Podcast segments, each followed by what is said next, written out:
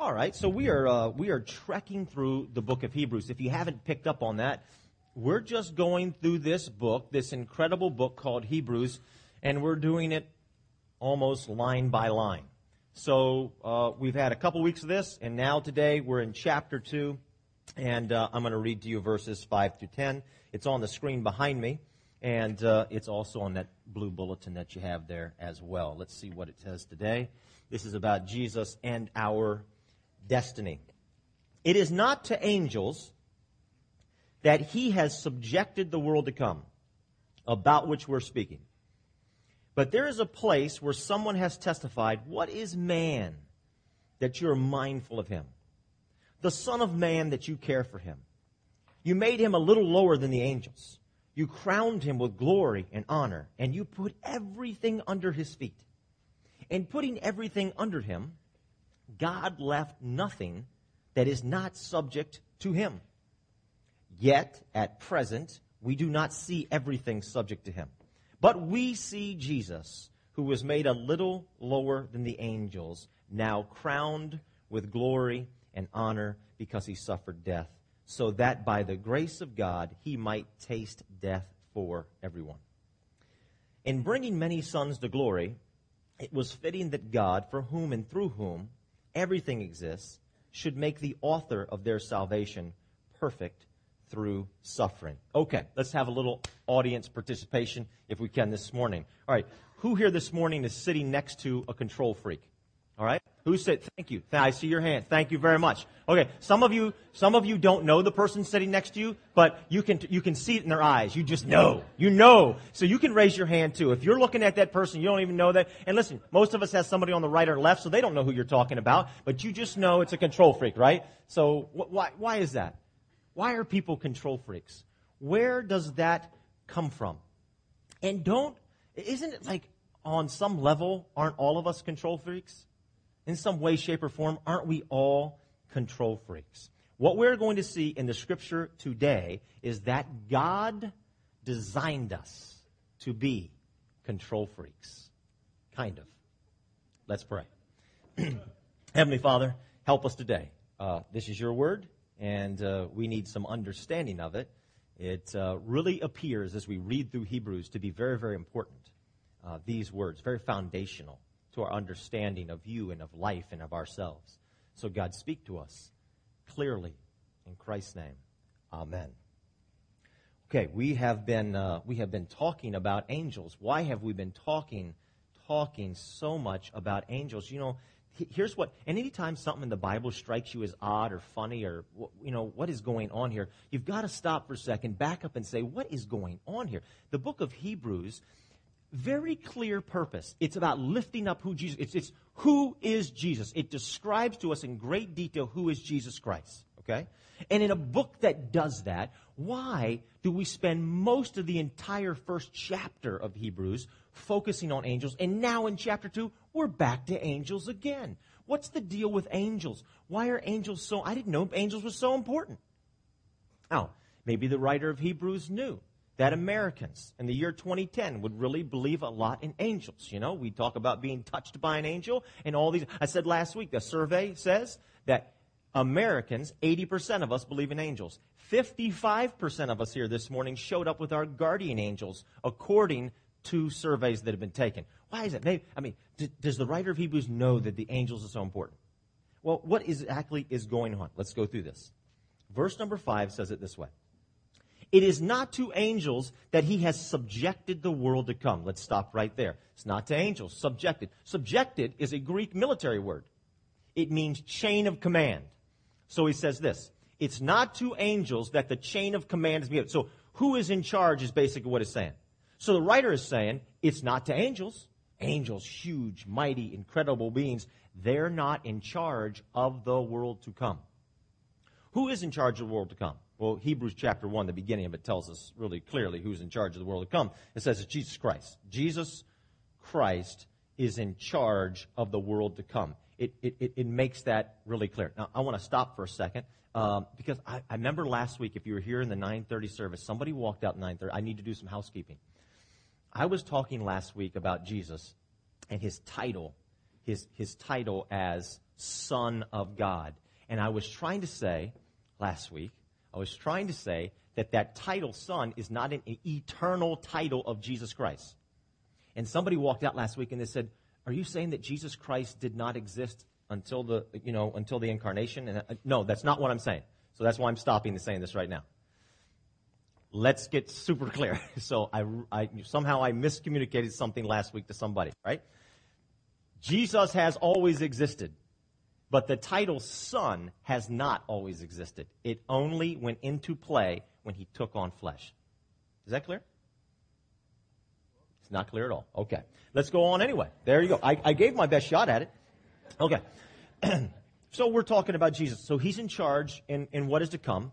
And we see in Revelation chapter 5 that he, he, he is given ownership.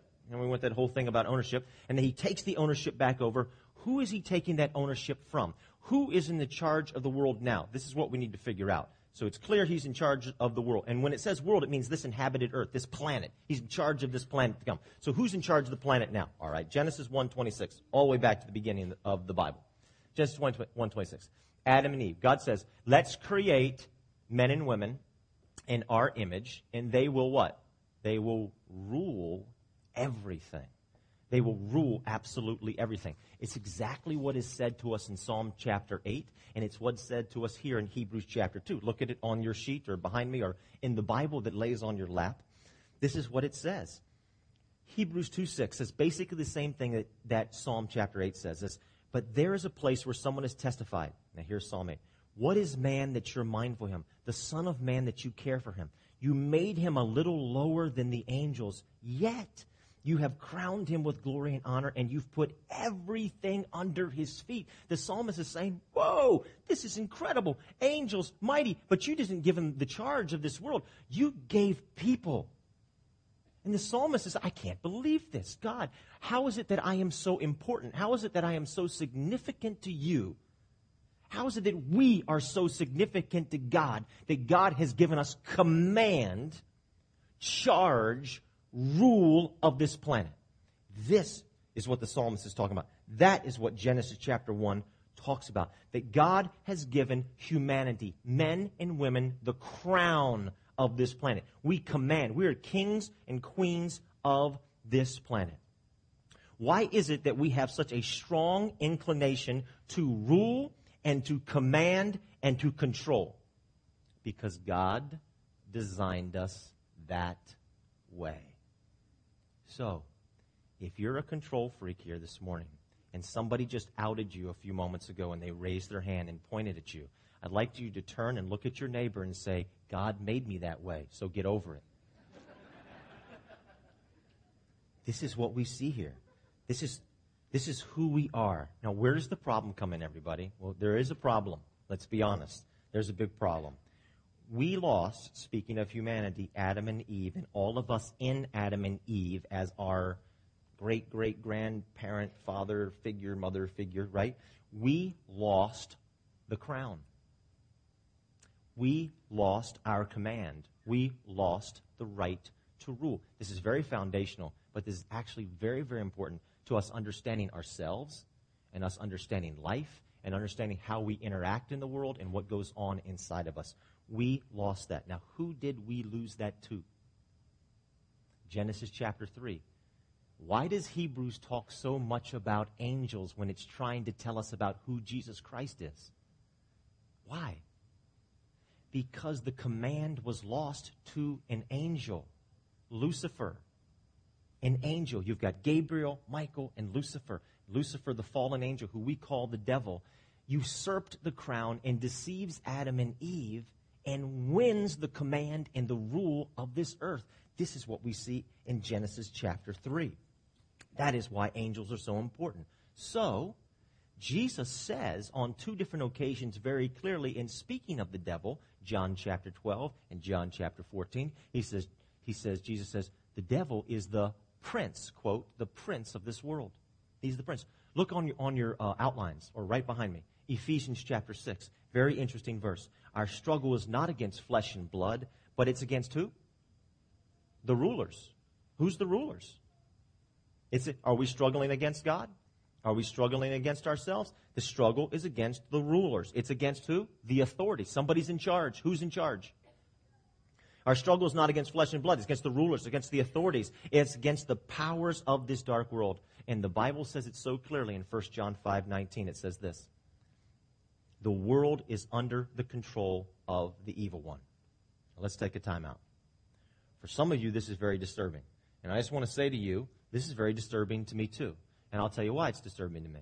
Because I was always raised with this phrase God is in control. I still say it today. It's habitual. And it's comforting to me. It's comforting to me because I've always heard that. It's comforting to, to me because, like, oh, yeah, God is in control, you know, so whatever happens, you know, God is in control. There's just one slight problem with the phrase it's not biblical. And that's a problem it's important if we are followers of Jesus or we want to really study God's Word, we want to live by the Bible, that we actually make this attempt to be biblical in our viewpoint of what's going on in the world. And it's not biblical. According to Jesus Christ, He's not in control of the world right now. The devil is in control. This whole world is under the control of the enemy, the devil. Now, if you back away from that, if you back away from it, that starts to make sense when you look at our world, doesn't it? it makes a whole lot more sense with the stuff that you see going on on this planet. Case in point. So, what happened after Genesis chapter 3 and the crown passes to the devil? What happens to this planet? All kinds of problems happen to this planet. The first thing that happens, Genesis chapter 4, death on the planet. Cain kills his brother Abel. There's murder, there's strife, there's problems immediately. We're told, what was it? It's the ground. People say to me, you know, you know, God, He's in control of hurricanes, right? So why did He send the typhoon or the hurricane or all this kind of stuff? And what do you see when the crown passes from Adam and Eve to the devil? It says thorns and thistles. It tells us they corrupt the ground, that nature itself is corrupted. We see floods, we see death, we see murder, we see strife. When the crown passes from Adam and Eve, to the devil, all of a sudden, all hell breaks loose on this earth and has been going on ever all the way to this point. God created us to rule this great and mighty planet, everybody. Listen.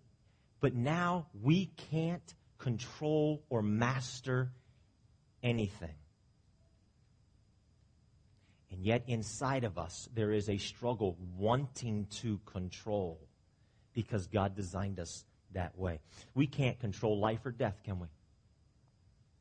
Or you could you could eat healthy as a horse. You could exercise every day and you could walk right out of here and drop dead in a second. You can't control life or death. You can't control the weather. We've got all these fancy instruments, right, that show us the weather. I mean, last year, it was only supposed to snow a couple inches. And if you lived around here, you know that did not happen. We can't control the weather. We got all these super duper Dopplers, and they we, still the weather does whatever the weather wants to do. It, we can't control the weather. We can't control hurricanes and earthquakes and floods and tornadoes. We can't control crime. We try to, but we can't lock it down and make it not happen. We can't control war. We're talking about, the Bible says we'll cry for peace, peace, and we're crying for peace, peace, and there's war everywhere, right? We can't control money, obviously. We can't control money. Addictions, relationships, we can't control our kids. Who here is under the delusion that is a parent still thinks you can control your kids? We can't control our kids. You think you control, you take your kids out one night, ready for them to act perfect. What are they going to do to you? They're going to humiliate you, right? Finally, we can't control our spouse, right? Did anybody say amen to that? We cannot control our spouse, and God knows we try. But it does not happen. The Bible says that we can't even control our tongues, everybody. And so here we have the masters of the planet, you and I, given rule and reign, and now we can't control anything. We can't even master ourselves. This is a problem. And what kind of problem is it? It's an identity crisis. We are suffering an identity crisis. Commanders without a command we don't know who we are. Adam and Eve, before Genesis chapter 3, never asked who they were. Were they significant? Did they have a place in this world? Who were they? What were they? Where were they going? They knew clearly their identity. And since Genesis chapter 3, we have all been asking the question over and over and over again Who am I? Do I have a place in this world? What is my identity? What am I doing? There is nobody that doesn't suffer with insecurities. There is nobody that doesn't have an identity crisis and self esteem issues. I know of no one. All of us, on some level, suffer with that. Well, where is all that coming from? It all started in Genesis 3. We were created and designed to be rulers, and yet we can rule nothing and master nothing now. And there's all kinds of turmoil inside of us. Now, that's the bad news, isn't it? That's the depressing news. Is there any good news? There's a glimmer of good news. Let's focus the rest of our time on the glimmer. Verses 8 and 9.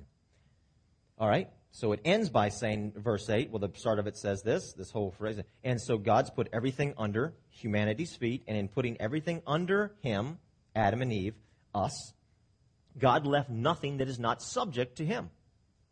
Yet, here we go, yet at present, we do not see everything subject to him. So we get confused sometimes and think, oh, you know, I read in the scripture that God is in control and that we are going to rule and reign with him. So this really clears it up. Says, yep, that's true, but yep, not yet. Not yet. Revelation 5 has not happened yet. Hasn't happened yet. Yet at present, we do not see everything subject to him, but we see Jesus, who was made a little lower than the angels, and now he is crowned with glory and honor. He is now crowned with glory and honor. You know, Jesus never randomly did anything. So read through the Bible and read through some of the stories in the Gospels about the life of Jesus Christ. We think, oh, that's pretty cool. You know, I guess just wanted to, maybe Jesus just want to kind of throw that in there. The writer just want to throw that thing there. I'm not sure what significance that has to my life, but uh, it seems pretty like a neat story. Jesus never did anything random or without um, a specific meaning. And so we see this. So, so Jesus is on a boat one day and he's asleep, and this storm comes up, right? Huge storm. And his disciples are going absolutely crazy. And they're afraid that they're going to die. And they go and they shake him and they say, Jesus, what, what is wrong with you? Don't you care that we're all going to die? And he gets up and he looks around and he sees the storm and he sees the wind and he says, Cut it out. And he sits back down. Now, maybe he kind of walked like this back over to his seat. I don't know how he did that. I'm not sure. But, but why did he do that, everybody? What's, what's up with that? Is there a reason for that? Or is that just kind of a cool story? Whoa, man, because the disciples said, whoa, he commands the weather. Woohoo, that's neat. It's very specific whether our world is out of whack now that we're supposed to be in charge of. And so Jesus is saying, I, I, I rule the weather. I command it. It's underneath my charge. This is why I did this. Money. Can we talk about money for a second? Something that we can never have enough of and we can't seem to control. If we could control it, we'd put it all into our bank accounts, right? We, can't control it. So Jesus Christ, he was born in a manger. He had no position. He had no title. He has nothing. He says he doesn't even have a place to lay his head. He doesn't even own a home. So they come to him one day, says, Jesus, are you gonna, are you gonna pay this temple tax, this dues that you, that you owe? He says, Peter, could you go down to the lake over here? I want you to throw a line in the water, pull a fish out. The first fish you pull out, he's gonna be a coin inside of him. Go and pay the tax. Now, this is a person who has no problems with money. I mean, he's pulling money out of the mouths of fishes. It's like, you know, if you have a dog, uh, you know, if I need to pay a bill, let me call my dog Butterscotch over here. It's the name of my daughter's dog. Butterscotch, Buttercup is the dog's name. Buttercup, Butterscotch, whatever name. Come over here. Let me pull. Let me, you know, let me pull a couple hundred dollar bills out of your mouth. This is a person who has no problem with money. Specific. He commands money. He commands the way. What what else does he command? Health, healing, right? Life, death, people with diseases. Boom, he's healing them all over the place. How about animals? Is he in charge of animals? We just saw the thing with the fish. But how about this? One day, says Peter and his boys, they're out and they're fishing and they're all night fishing, haven't caught a thing. And that's when you catch fish. You catch fish. These are the experts. The experts is Peter. He's a fisherman. This is his trade. Jesus you catch anything? No, I didn't catch anything. What are you doing? I'm calling it a day. Day's over. You can't catch anything out. I want you to go back out and catch some. Peter says, what? Carpenter, man, Jesus. What are you talking about? It's over. All right, but because you say I will, I'll go back out. They caught the biggest catch they ever had. Why? Because Jesus commands animals. He's in charge of everything that there possibly is. How about crime and problems and strife in relationships? So, Jesus Christ, on numerous occasions, there was a lot of people angry at him. So, one occasion, it says they drove him all the way to the top of the hill of the town he was in because they were going to throw him down and stone him. And he let him drive all the way to that point, and he's cool, calm, and collective. And then he just says, okay, that's it. And the crowd parts, and he walks right through. What, hey, what's the purpose of all these stories? Jesus saying, I'm commanding everything. You want to command everything the same way. Now, listen, yeah, let's be honest. Inside of you, and I know you're not going to shake your head, but you want to command everything that same way. And I'm, what I'm saying to you today is that's the way God designed you. But we just all suffer an identity crisis. And the only way for us to reclaim our true identity the way God created us to be is through Jesus Christ. Because we can't rule and reign without him. We have to rule and reign with Jesus Christ. This is the ultimate Cinderella story. Our significance and our identity and our security and our self esteem and who I am and who you are is found in Jesus Christ, the author and the perfecter of our faith. He won the crown back.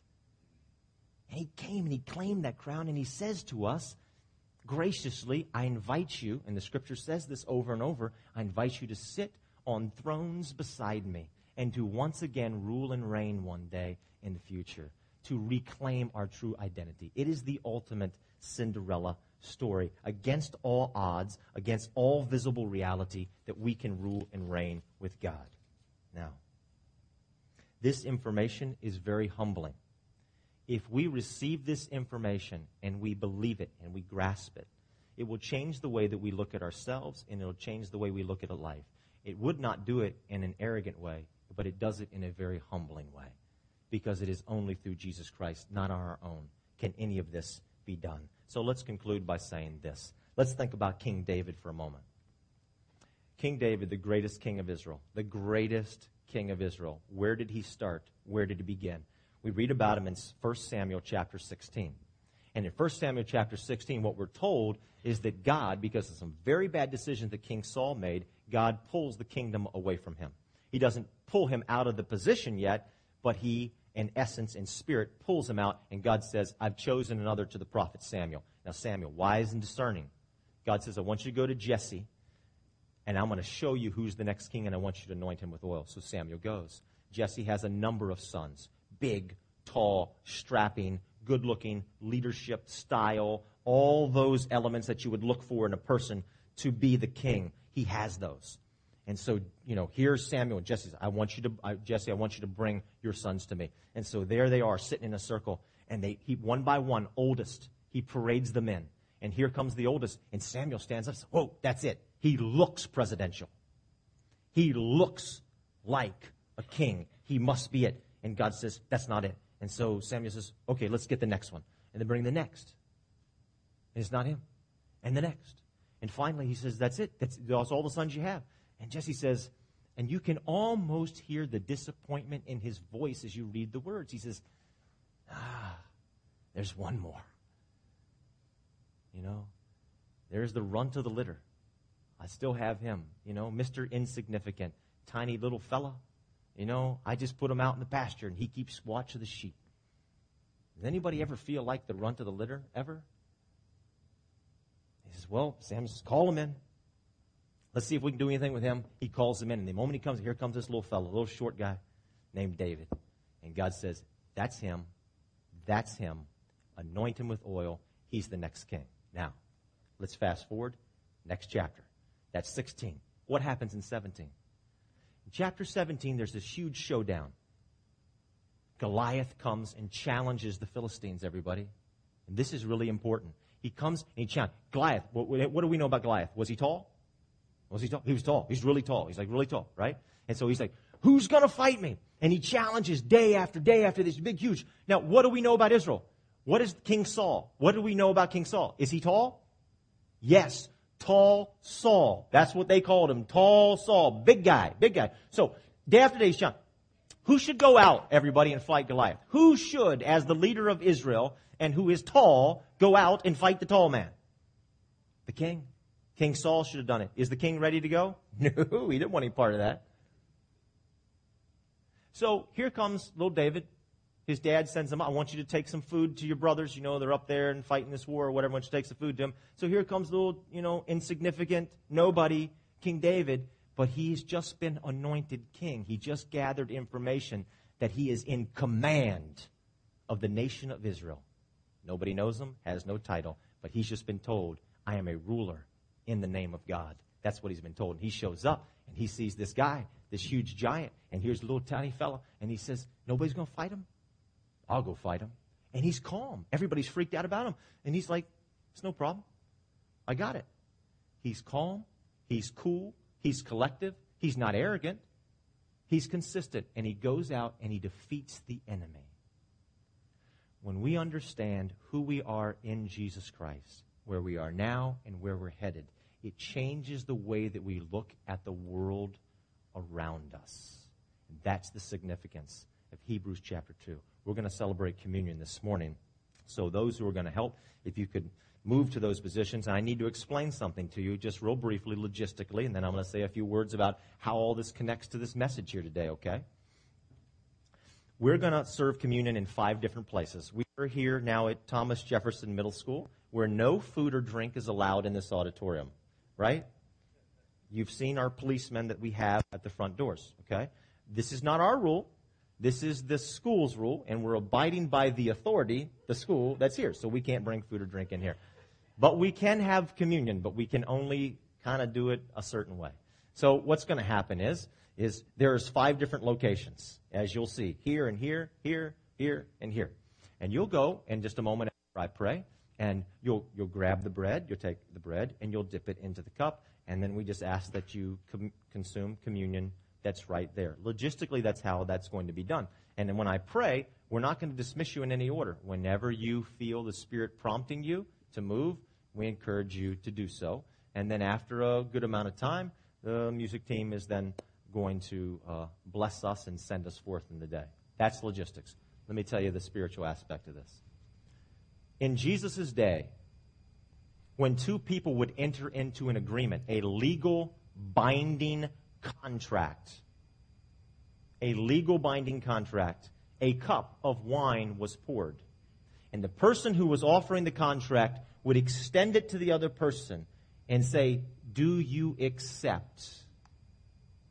Do you want to enter into this deal that I am offering you?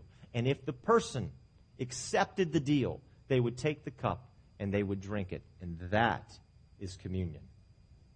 What Jesus Christ says to us today is this very clearly Do you accept this deal? Do you accept the deal that on my coattails and because of what I have done, to receive me as the Lord and as the Savior of your lives and to one day reclaim your true identity? Do you take that deal? And if you take that cup and you drink that cup, what you are confessing in spirit and heart and in action is yes, I take that deal. The whole focus of Hebrews is that Jesus Christ offers us a better deal. He gives us understanding of who we are and where we are going. That is what communion is all about. I want you to think about that this morning as you go to take the bread and the cup. Are you tangibly receiving the offer of Jesus Christ? Let's pray. Heavenly Father, I ask, Lord, that you would bless the eating of this bread and the drinking of this cup and the receiving of this cup, God, and all that it means to who we are and our own identities and who we are in you. God, I pray as we receive you this morning, that Lord, that you would just clear up so many things and so much turmoil that goes on in our lives. Lord, that we would move towards that day when we would sit and rule and reign with you once again, graciously and humbly and righteously all around you. We thank you, Jesus, for what you've done. It is incredible.